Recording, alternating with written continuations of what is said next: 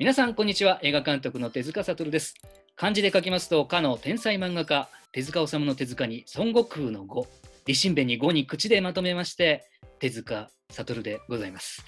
山梨県は南アルプス市出身ヤギ座の大型2020年現在花の独身でございます。えーこの番組は私手塚が4年ぶりに監督します劇場長編映画仮タイトルでシャープ6、えー大事なことなのでもう一回言っておきましょう。シャープ6、えーこちらの作品の制作過程をメインに、えー私たちの日常もお届けしてまいろうかなと思っております、えー現在新型コロナウイルスの世界的流行の影響で、えー撮影は残念ながら延期となってしまいましたが、えー起こったことは全て必然である。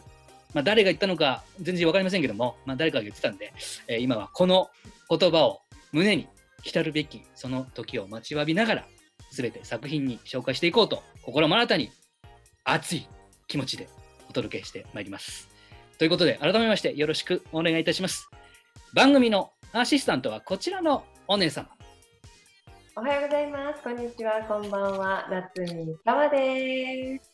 そして手塚組の最後の両親守護神はこちらの紳士、はい、神原です。よろしくお願いしよろしくお願ま。いしよろしくお願いします。えーめでたくこの回20回目だそうです。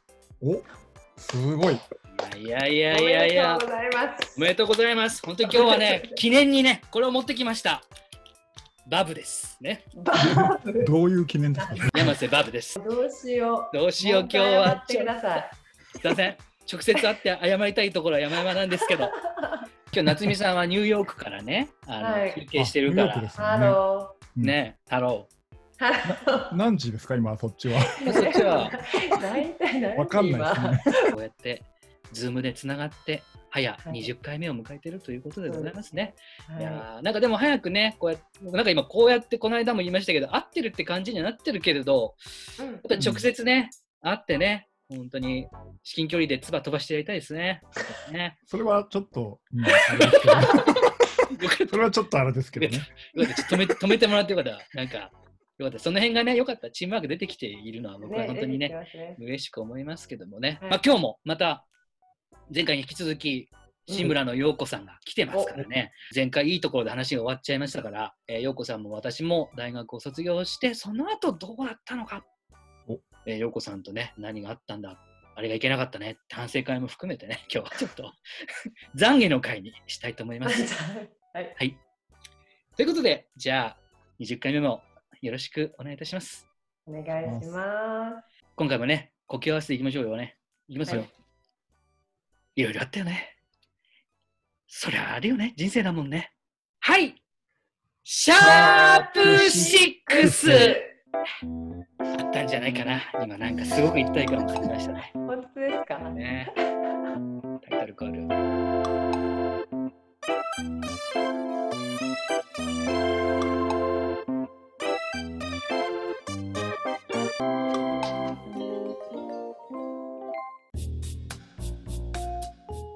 やばせバビです。はい。ということで、じゃあ 今回もね、記念すべき20回目のゲスト、この方を、えー前回に引き続きお呼びしたいと思います。はい。志村陽子さんです。ありがとうございます。陽子。あら、すいません。なんか顔がでかいわ。大丈夫よ。ちゃんと、ちゃんと、大丈夫かなちゃんと映ってるわよ。いい感じで。ちゃんと映ってる。いい感じ。いやー、まあ、あのー前回ね、聞いた方はあれですけども、あのー、陽子さんといえば、私の作品では結構出てきていただきましてですね、えー古くは、グーチョキパー。うんこれは私の大学の卒業制作の作品ですけど、グーチョキパー。2017年のグーチョキパービヨンド。はい。そして最近のうん2018年、サラチを、えー参加していただきましたけども、ありがとうございます。本当にあの、講師ともどもお世話になっているわけなんでございますけどもね。とんでもございません。こちらこそ。前回は大学の3年4年で本当に私も立て続けに映像をいっぱい作ってた時期ですけど、まあ、そんな私たちも2005年の春、なんとか無事に大学を卒業しましたってところからが人生、激動が始まりましたね。うんそうですね。うんいろいろ。いや、いろいろあったのよ。本当にいろいろあったのよねそうよ。手塚。そうよ。そうよそうよ、陽子。本当に。私は普通よ、陽子よ。僕はあの大学卒業して、えー当時私が本当にあの指示していた映画監督の現場に助監督見習いで、まあ、茨城県の水戸に40日監禁されるんですけど、うんで、行ったら行ったでエキストラ、エキストラさんの管理だけ。で、その時はね、その、助監督の枠で行こうと思ってたんですけど、結果的にね、僕はエキストラ担当の一番下っ端で入れられていったのかな。あの、ピラミッドのね、底辺、頂点に自分のその好きな監督がいて、僕が底辺にいるっていう、このまざまざと、すごい現実を、こう、あったのがその2005年だったんですけどね。えーまあ、それから、それ以降実は、僕はあの映画を撮ろうと思ったけど、同じように志してた仲間が大学卒業してみんな散らばってしまったんで、あの、なんか撮ろうと思っても全然撮れない時期っていうのが、そこから向こう4年ぐらい続くんですけど、もう暗黒期、長いね。えー映画の撮れなかったその暗黒期4年の中で、でもね、実は俺、陽子さんに意外と会ってたんですよ。当時、あの、川越市駅だよね。市駅か。うんと、市駅ってローカルな言い方ですけど、僕、川越市出身なんで、そうだ、あカ市駅マさんのっていう言い方が懐かしかった。わかりますか？まああ。ああ。東武東上線でね、池袋から行くと川越行って、そこから1個先ですよね。そうです。川越駅があって、川越市っていう駅があるから、そうなんです。まあ、市駅っていう分け方を、言い方をちょっとね、こう分かるように言う言い方があるんですよね。そうそうなんです。そそうです。こにそう当時ね、陽子さん卒業が住んでたんでね。うーん。住んでましたね。僕はね、はい思い出すのはその川越市駅から、えーうん陽子さんの運転する自転車の後ろに乗っけてもらって。僕じゃないです。運転は僕じゃなくて、陽子さんの運転する自転車の後ろに乗ってたっていう記憶がありますね。なるほど。はいはいはい、はい。確か。に。なんか、ね普通逆だよね。普逆だよね。ね。うん。乗せてあげた覚えある。うん、なんか背中にこう丸これねやって 落ちんなよ。うんつってちょっと早いちょっと早いとか言いながらね 大丈夫だよ。来ましたよもう本当にね本当にうんね懐かしいね。難しいよね本当にもう陽子さんが当時付き合ってた彼と喧嘩してるところの仲裁に僕が行くっていうこととかね ありましたねもうその頃の話ですよねそうですよ。その家です。その家です。うんほんと僕からしたら両方知ってますからね。なんか、てずくんどう、まあ、僕、てずくんって呼ばれてたんですけど、てずくんどう思う？って陽子さんから言われれば、もう一人のその男の方から、てずくんさ、ちょっと、俺はちょっとありえないと思うんだよねって話をこう、ね、両方から聞いて、うーん、仲良くしなよっつって帰るっていう。そうでしたね。あの時は本当申し訳ございませんでした。ええとんでもないもういい経験をさせていただきました。もうね、でその二人に挟まれて見た番組が R1 グランプリでしたからね、なんか今でもね。R1。ほほっしゃんが、ほっしゃんがなんかグランプリ取った回でああ、ホッシャンの回ですか。あーえーいやーもう本当に低迷期でした、お互いにとって。そうですね。いろいろ勉強した時期でした。で、そうですね、さっきその僕がその映画の現場でだいぶ現実を知って戻って、まあ、その割り際に言われた言葉が、まあ、師匠筋から、まあ、映画の現場入れば、それなりにスキルスキルは磨けるけど、あのー映画監督が映画の現場しか知らないならすげえ攻めえぞって話をその時されたんですよ。うん。だからまあ1年でもいいから社会に出て仕事とは何かっていうのを学んでから現場戻った方が絶対いいよっていう話をその当時聞いてでそこから僕はまあえっ、と、まあ、できる限りいろんな仕事をしようと思って、まあ、事務職からテレフォンなんですかアポインターでしたっけああいう仕事からなんかした時期がちょうど2005年ぐらいだったと思うんですけどね。うんなんかそういうさなんか今ちょっと思い出す確かにちょっと節目節目で意外と陽子さんと連絡が取ってたかもしれないね。そうかもしんない。ねなんかお住まいがね、2箇所ぐらい変わってるのも、その時期その時期で合ってるしね。そうだね、そうだね。ねあれ、その後実家に戻った？戻ってないのか？私、うんうん。戻ってない、しばらくまだ川越にいて、うんうん。で、勤め、川越で勤めて、うんうん。えー何年か経ってから初めて戻った。なんか間で、ガールズトーク、ああ、そうだ。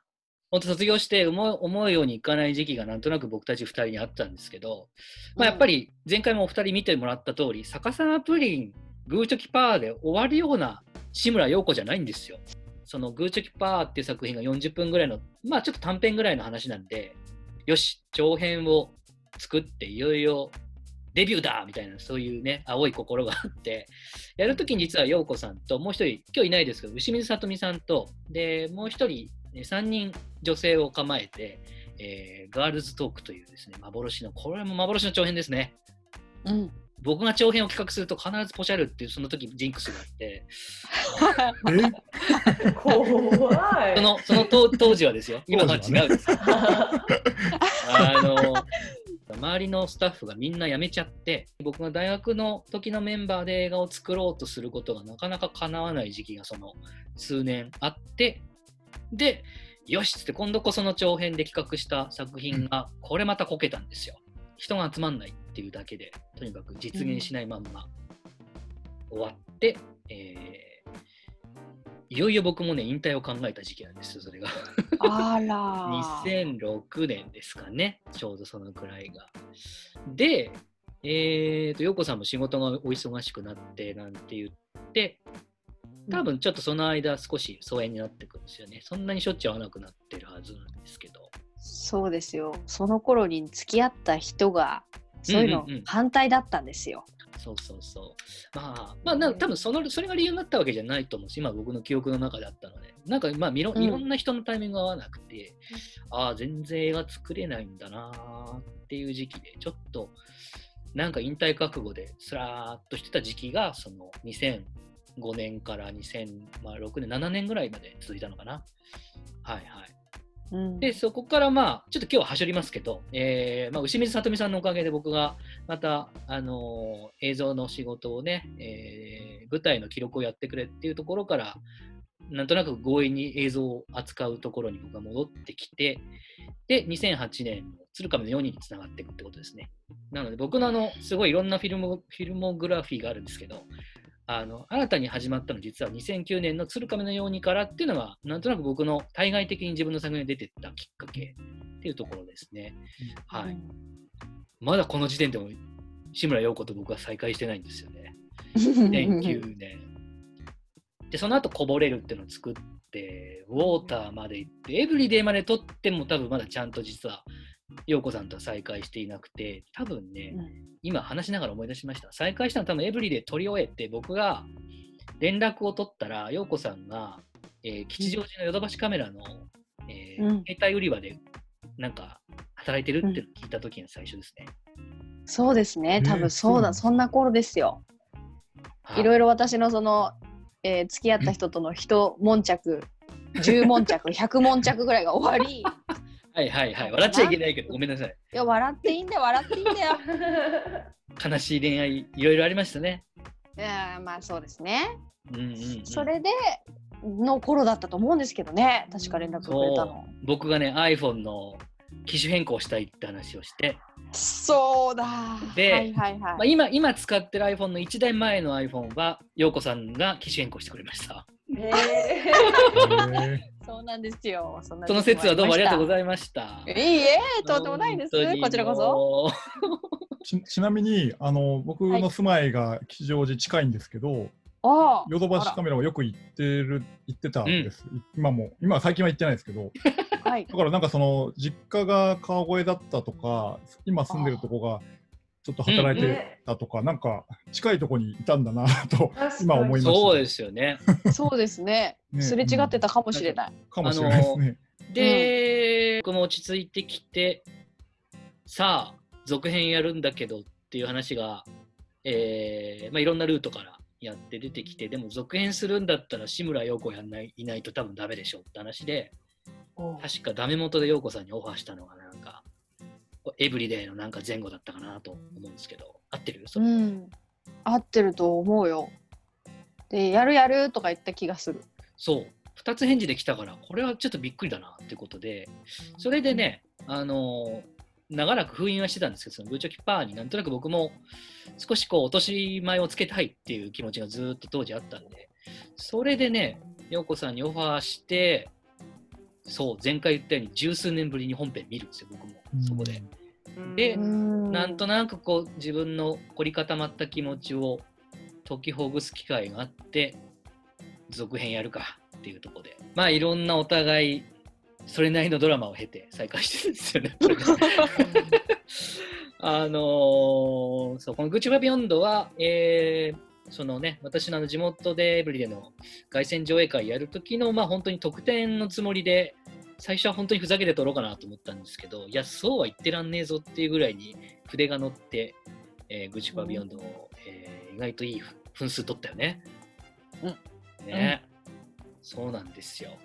まあ、これあのグーチョキパーがその卒業制作ではいはい、でしたよね。そうですねで。それの続編卒業制作の続編を作るっていうケースって他に聞いたことないんですよね。本当ですか？うんなんかねいや。いやすごいなと思いましたね。それを最初続編だって聞いた時にうんうんうん。まあ次週とかその卒業制作とか含めて、そういう作品の続編ってしかも翌年とかならまだなんかこうシリーズで作るみたいなのがあるかもしそうれないけど ですよね。うんうんうん。それで長い時間経ってしかもキャストも、まあ、全員ではないにしてもそうですね。うん、同じ方を、ね、出演してもらってっていうのがうん。いやこの試みはすごいなと思いましたね。うんねえ、なんか、まあ、これはこれでまた反省点はあるんですけど、なんかね、こう、なんだろう。うん。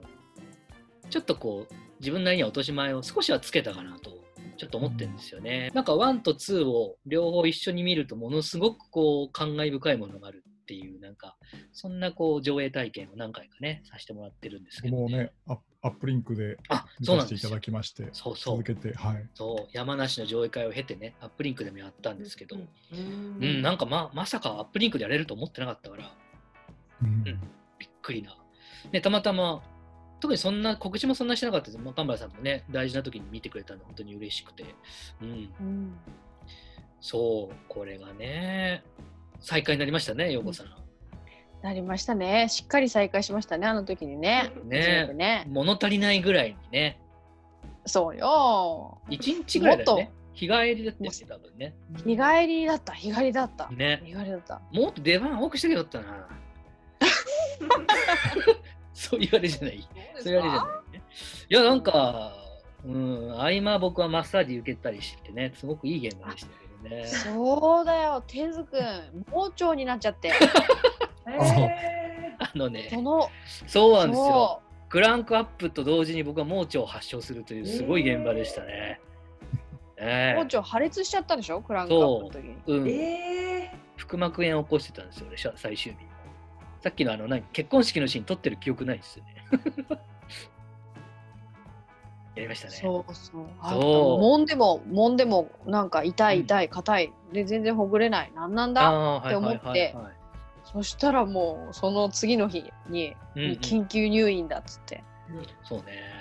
そう、びっくりしましたー。びっくりしましたよ。当時僕はその直後に実はあの阿佐ヶ谷の映画館でエブリデの上映が控えていて、えーでなおかつ舞台挨拶も行かなきゃいけない日程を考えるともうどうなるかわかんない、なんかね意外と生死をさまよったようななんか変な記憶がありますけどね。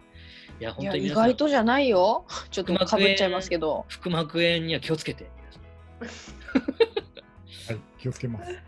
はい、気をつけます。本当に大変でした。うん、でもなんかまあ命かけて作ったなってなるんで、あれなんですけど、うん。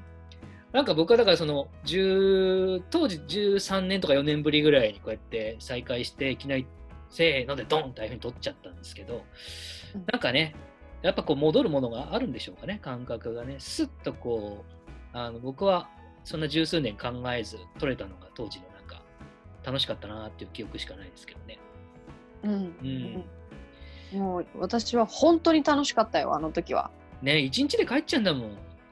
もう、もう帰るのかと思った、あの時。ねえ、本当に寂しかったわ、本当に。あの時ね、勉強漬けの毎日で、そうだね、まだね、本当に。鍼灸師の勉強を始めたとか、そのくらいだよね、確かね。もうでもうん。1年ぐらい通ってたのかな、それでも。通ってたと思うな、2年目か、まあうん。3年になるぐらいかとかで、合間でね、こうやって来てもらってね、すごくこう、そ大変な中やってもらったんですけど、う、あ、いえいえ、そうそうそうそう、盲腸を経て、ええもうそして、て、でも、それがきっかけで、牛水さとみさんと、えー、とその志村陽子さんと私3人でよく飲む機会がこの後増えるんですよね。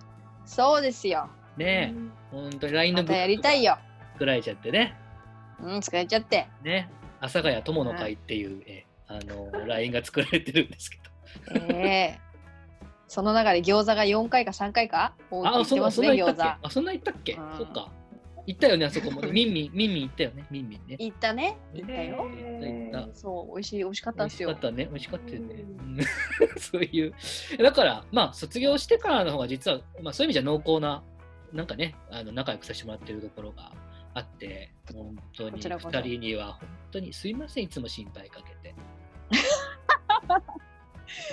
そうよ。手塚の恋愛事情からね、こう。ああだこうだ。もしかして、もしかして、もしかして、もしかして男が好きなんじゃないかみたいな。ええな何言ってんじゃそうそういうそういうことを夏美さんの前で言わないでほしい。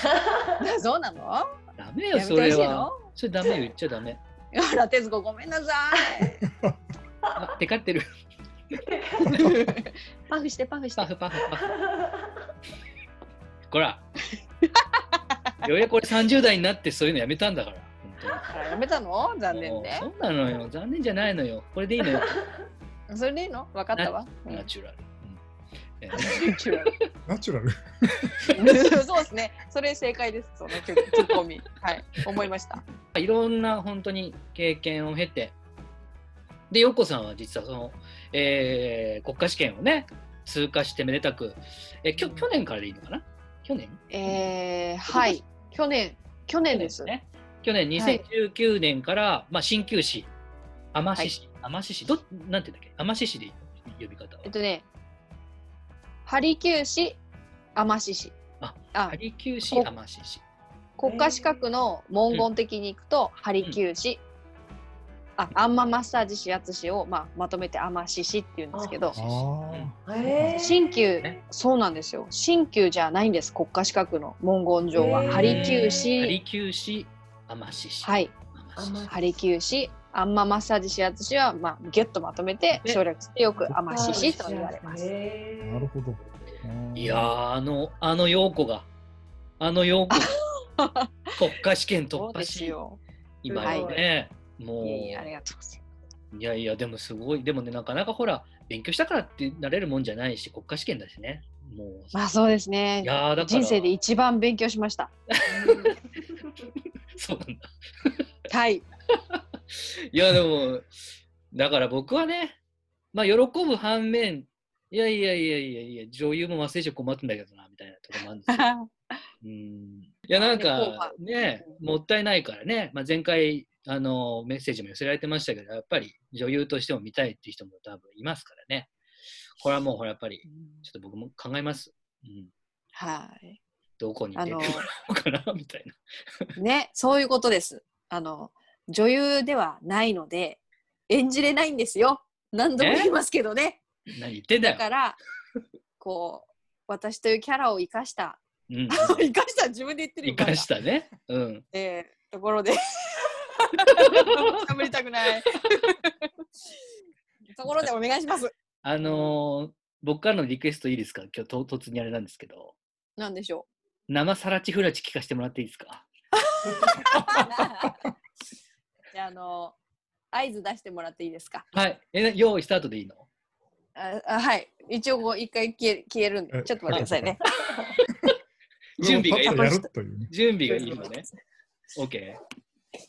あれ？でかくなっちゃった OK? でかくするから。はい。うんいくわよ。はいいくわよ。いきます。はい。よー、スタートサラチフラチい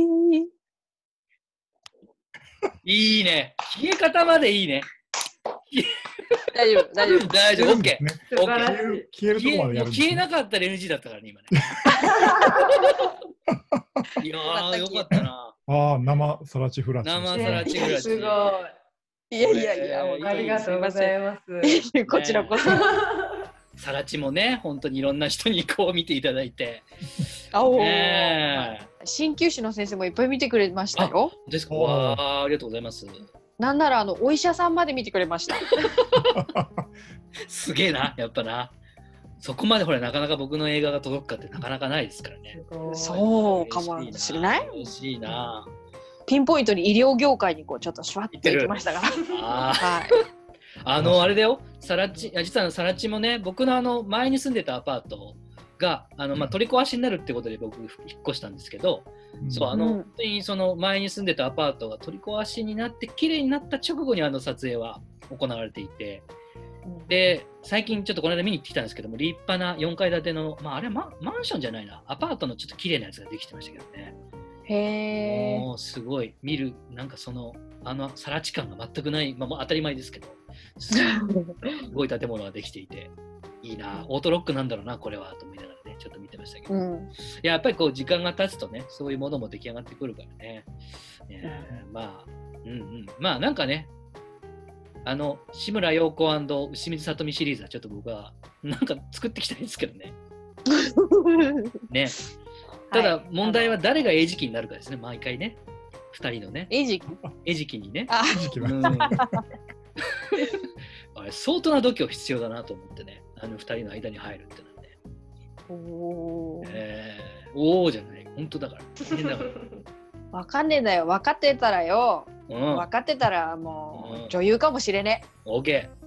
うんー。いや、わ他かんない。ですよ。今、今日二人はなんか、高みの見別してますけど、神原さんがいつちょっと出てくださいって言われるかわかんない。えー夏美さんもちょっと、夏美さん混ざって3人でちょっとやってくれって言うかも。もう俺は考えられない。怖いもんだって。あのこの二人のなんか間に挟まれたくないみたいな。そう。そうか。そっか。プライベートだけでいいさ、ぎょ餃子の会だけで。あの、あの女やめとけみたいな感じの時だ あったな。あっけたな何を。何を言わすんじゃね。言ってくれてありがとう。そういう会話が。なるほど。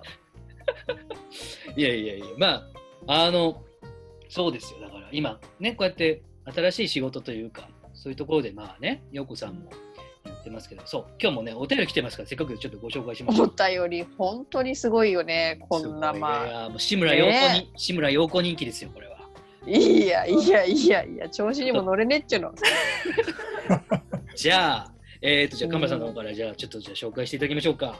はい、えっ、と、ラジオネーム、ゲゲゲのゲさんからはい。お便りいただきました。ありがとうございます。ありがとうございます。はえーアラフォーです。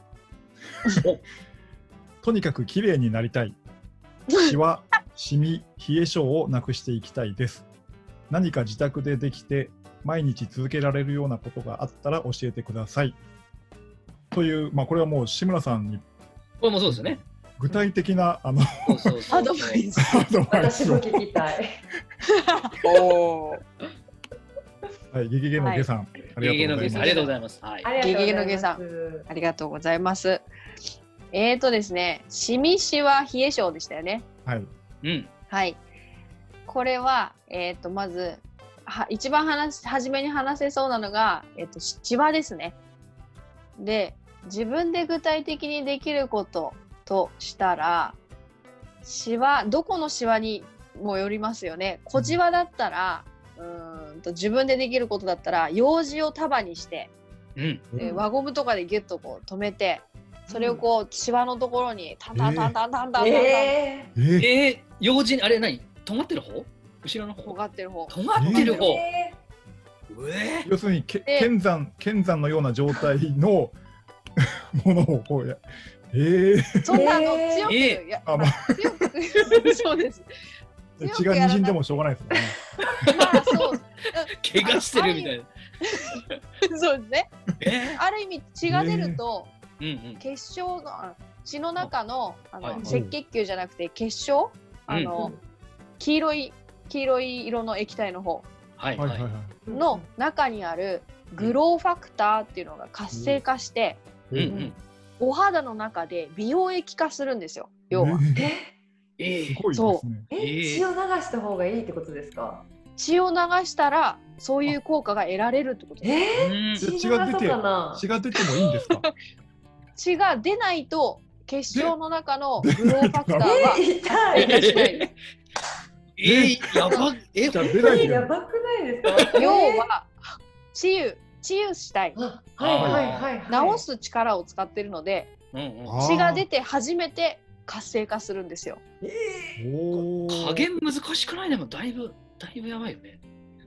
だななんですけど そうちょっとそれはちょっとなんですけど同時でやろうとしたらうん。大変なことになるので、はい、あんな太くてうん。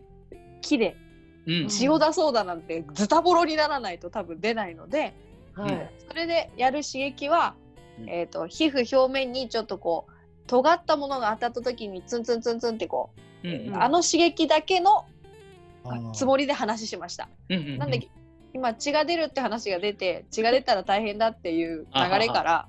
血もいいんですよって話はしたんですけど ちょんちょんちょんってことですね。ちょんちょんちょん。そうです皮膚皮膚表面にあのチクチク痛い痛いっていうのがツンツンツンツンってやるだけでも、うんあのここが元気になってくる。そうです、元気になってくるので、えそれがまあー、すごい。小じわにうん、腰はね。大きいしはありますよねこういうとこ。うんはいはいはいはい。でこことかは、まあ、この側頭筋っていうここにある筋肉ですね。うんうん。うんあのラジオだから映像が見れないとしたら、うんうん。この頭の横側ん。耳の上あたりというこめかみ？だね、うんうん。はいあたりにある筋肉が、うん。えー、としっかりとこう肩凝り固まってないで動くようになってくれるとここあのほうれい線とかこうやってクッと上がりやすいのでえそうここはちゃんとほぐした方がいいっていうのはざっくりですけどね、はいはい。言えるかなと。もあとー、えー、すごい。こなんかこそえっ、とね首の下のこの首の下に後頸筋っていうのがあるんですよ。う。うんん。この後頸筋っていうのがね実はこの頬のこの頬骨の下あたりまでこう伸びてついてるんですよね。うんうんなんでスマホとかこうやってずっと見ててうん。うん。ここがこうタルタルしてくるその後頸筋がしっかりと働かなくなってくるとまた顔が下に落ちてくるわけですよ。やだやだ。だからうん。ダメよ。本当やだ。そういうのは、えー、とちょっとね体操の名前忘れちゃったんですけど、うんともかく上を向いて唇を尖らしてうーっとほ声を出してあげるとあ、うーって言うんですか？そうなんかね天井にキスをするみたいな体操なんですけどこれなるほど。えうーっと唇尖らしてあげると後頸筋が復活してくるっていうほうほう。へえそし自分でできることなのすごであ、いいですね。すごいね。そうひとすごいやまずそっぱりれぐ。らい。ねあら、まあそういう風なのうんうんが自分でできること、まあしまあしまあちっちゃいシミ、あ、じゃじゃちっちゃいシワ、大きいシワ。うんうんうんううんん。でシミはですね、はあはあ。えっ、と結構難しくて、うんうん。肝斑もあるし、うん。はいえーあまりいじらない方がいいシミもあるし、うん。血流が良くなったらなくなっていくシミもあるんですよ。自分でできることは、防ぐことになってくるんじゃないかなと思います。。うんうんうん。あまり触らない。うんベタベタベタベタ、いつもこう触らない紫外線を防ぐあとは血流を上げておくっていうことじゃないですかね。ね。なるほどね。紫外線はねそ、毒だもんそうね。うん。毒ですよ。うんうんうんそれとしみ冷えか。でしょう。よいしょうん。よいしょ。はい、うん冷えもですね、うんあなたはなんで冷えてるんですか？っていうことが大事なんですけど、うん。それが精神的に緊張から手足の血管が締まっていつも冷えてる人だったらリラックスしてもらうことも重要だし、うん。で、えー、とそうじゃまあそれが慢性化してずっと冷えちゃってる人だとし,、してうーんう自分でできることだから足湯に入るとか。うんうんそう。で足湯も結構厚めのやつに10分ぐらい入りうんうん。うん汗を全身にポッポとかいてくるぐらい温めてあげるのがいいですね。うんううんんそうですね。冷えって結構その緊張から来るものだったら緊張を取ってあげるような施術をしてあげないといけないのでうんうんうん。うんそうただ単に温めてもまたすぐ冷えちゃったりするし。うんうん。で末梢血管ってピタってこう締まっちゃうとなかなか広がらないんですよ。そう。だからあと上は熱いけど下は冷たいとかいう人だったら上下のバランス整えてあげないと足ばっかり温めてもなるほど。そう上はちょっとほぐしてあげたりしなきゃいけないからうんそういう中が、へーそういうベースがある中で自分でできることになってくるとやっぱり温めてみようかっていうことしかお話できないんじゃないかなと思います。あ、先生、すいません。じゃあ、はい、バブはいいんですね。バブはいいですあ、なるほよ。ど。なるほど。ちょっと山瀬バブ、山瀬バブ最高です。山瀬バブです。はい。すいません。あじゃあ、そういうことなんですやっぱ冷え冷えは良くないんだね。本当にね。では万病のもとですね。うんうんうんうん血流がすべてです。あの私はそう思います。ありがとうございます。うんへえ、血流ね。はい。血流がすべてですよそれが栄養も運び、ゴミも排除するんです、体の中のうん。うんうんうんなるほど。すごい。はい。これはもう定期的に なんかすごい、ちょっと普通に本当になんかズームでそういう講習を受けたり。に、さすがですね。なんか、お聞いちゃいましたね。なんかためになるさすが。そう言っていただける。ると、勉強した甲斐がある。そうですね。山梨から日帰りでね、勉強してた時ですよそうね。よかったよかった。それだったら俺も許せるよ。一日しか来れない。そうだよね。そういやいやいや、でも、いや、あの時だって、あの、でも、ちゃんとね、関節はこうだからねって、すごい丁寧になんか、揉みほぐしてくれたのを覚えてますよ。そうだってね、うん心配だったもん、あの時。いや、なんかね、あの時はまだ疲れだったんですよ。本当にもう初日にして疲れてるよ、みたいな感じで。でも、まあ、でもなんか違和感を感じたんだろうけどね。その後なんだよね、いろいろおかしくなってったのがね。そうなんだね。うん。なんか、まあ、あの、すごいこう、ね、やっぱり集中して、緊張して、交感神経バリバリで作るじゃないですか。はいはいはいはい。そう、だからね、その時はあれだなんよね。かそのはいはいはい。姿を見てると、あ、結構今、いってんな、みたいな。そりゃそうだよね、映画作ってんだから。言ってんなっつってね。そう、いってんな、言ってんなっつってな。アドレナリンバリバリだ。バリバリだよ、毎回。そうだよ。そうね、その振り切りをこう見ちゃうとさ、こっち行ったらこっち行くんだから、絶対。そうね。そう一回こう行ったばら、神原さん、はいこれはやっぱりあれですね。手塚組に必要ですね、これはね。ね。ねはい。そうですよ。えなんだ僕のがついてくる。ここにいてもらっていいと思います、現場で。モニターの横で。はい。ちょっと今、やばいっつって。バランスを取ってもらう。うん、俺今こっち行ったからっつって。こう。ラジオ、ラジオ、ラジオじゃないや、音で聞いてる人わかんないですけど、こうですよね。そうですよ。こうが、そうね、こうですよね。ねそうです。いや、いや、すごいね。なんか、すごい、さすがだな。いや、すごくねちょっと、おお、すげえ。ね、ゲゲゲのゲさん、ぜひね、これ参考にしていただければ。参考にしてください。そうですねそう参考になる。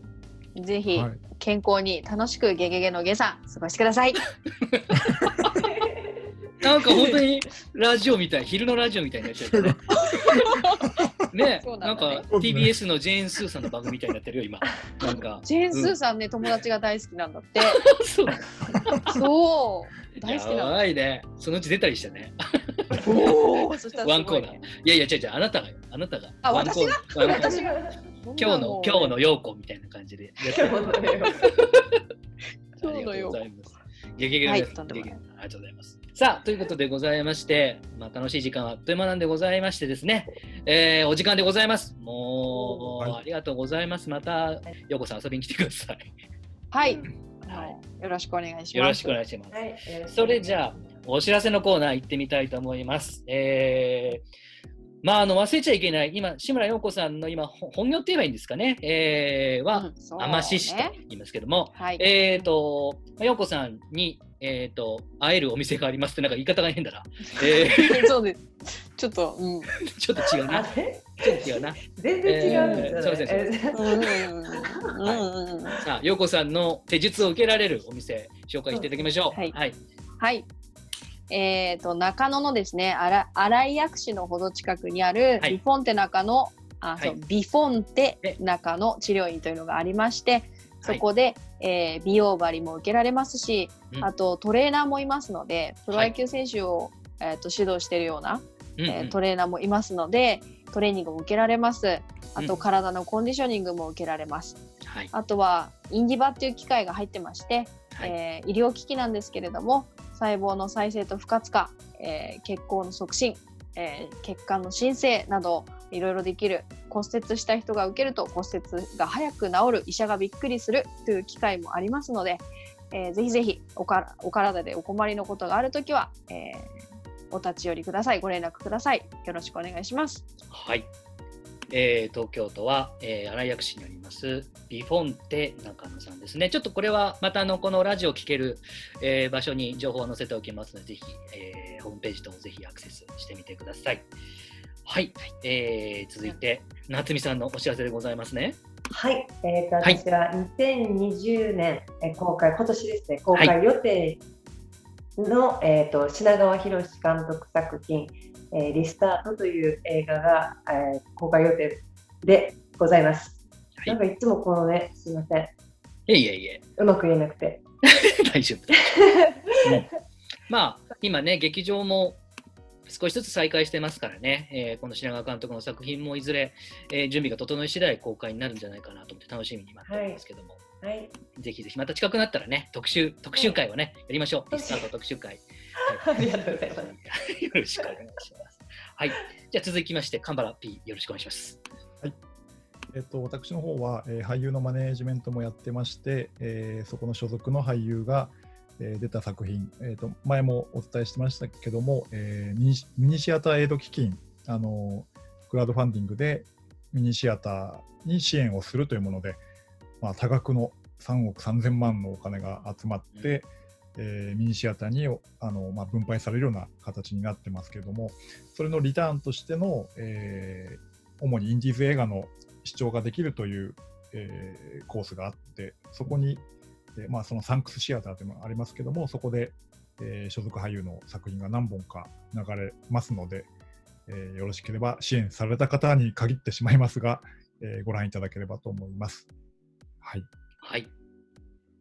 はい。えーそして私、えー手塚はですね、えーっと、今あの、カメラさんからもご紹介ありましたけども、そのミニシアターエイドのリターンの、えー一環としまして、サンクスシアターということで、支援した方限定で、あの名だたる監督たちの作品が一挙に見れるんですけど、私の、えーエブリデイもそこでご覧いただけるようになります。ぜひ、えーよかったら見てみてください。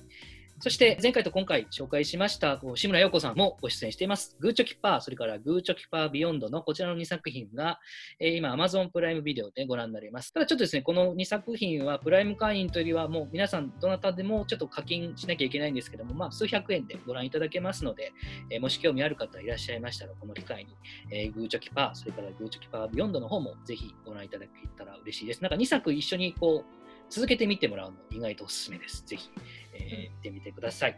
そして、えー毎度おなじみエブリデイでございますけども、えーこの春から、えー劇場公開バージョンに加えまして、連作短編集バージョンというのも Amazon プライムでご覧いただけます。まあ、私からしますと、やっぱディレクターズカット版ということで、劇場公開の時には載せられなかった未公開の、えーカットとかシーンとか、えーより、えーその当時よりも濃くなった、えーエブリデイがご覧いただけると思いますので、両作品ちょっと見比べていただくのもよし、久しぶりになんか見てみようかななんて思った方はぜひ見ていただければより嬉しく思います。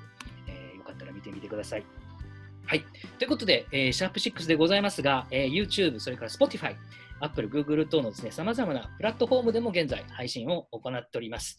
えーまあ、映画はですね、残念ながらちょっと延期になってはいますけども、こうやってね、コツコツと配信をしてまいりますので、えーぜひ今後ともよろしくお願いいたします。えーそして YouTube の方ですね、えーこれ一回行ってみたかった。よかったら YouTube でご覧の皆さん、チャンネル登録をお願いいたします。えチャンネル登録ですよ、皆さんね。えー、YouTuber にはならないんですけど、YouTuber にはならない。ならないですけど、まあ、YouTube どぜひね、あのこれチャンネル登録していただくと、このまあシャープ6だけじゃなくて、過去の作品もたまにこう、レアな配信とかもしますんで、ぜひ、あのお立ち寄りくださいというかね、興味があったら、っていうか、押してください。はい。えー、お願いします。番組では皆さんからのお便りをお待ちしております。えーメールが、えー、6 at テドヤ東語 .net 6 at テドヤ東語 .net というアドレスで、えーまあ、それか、えー、と我々3人の SNS に、えー記載のフォーム、そちらからもお便りを、えーお送りいただくことができます。えー採用された方には、えー番組オリジナルのステッカーを申請いたします。で、それを10枚集めますと、まあ、今、あバブになってますけど、ブ、えーキラーステッカーバブになるの。バブみたいな色になるんですかね、そういう感じにね。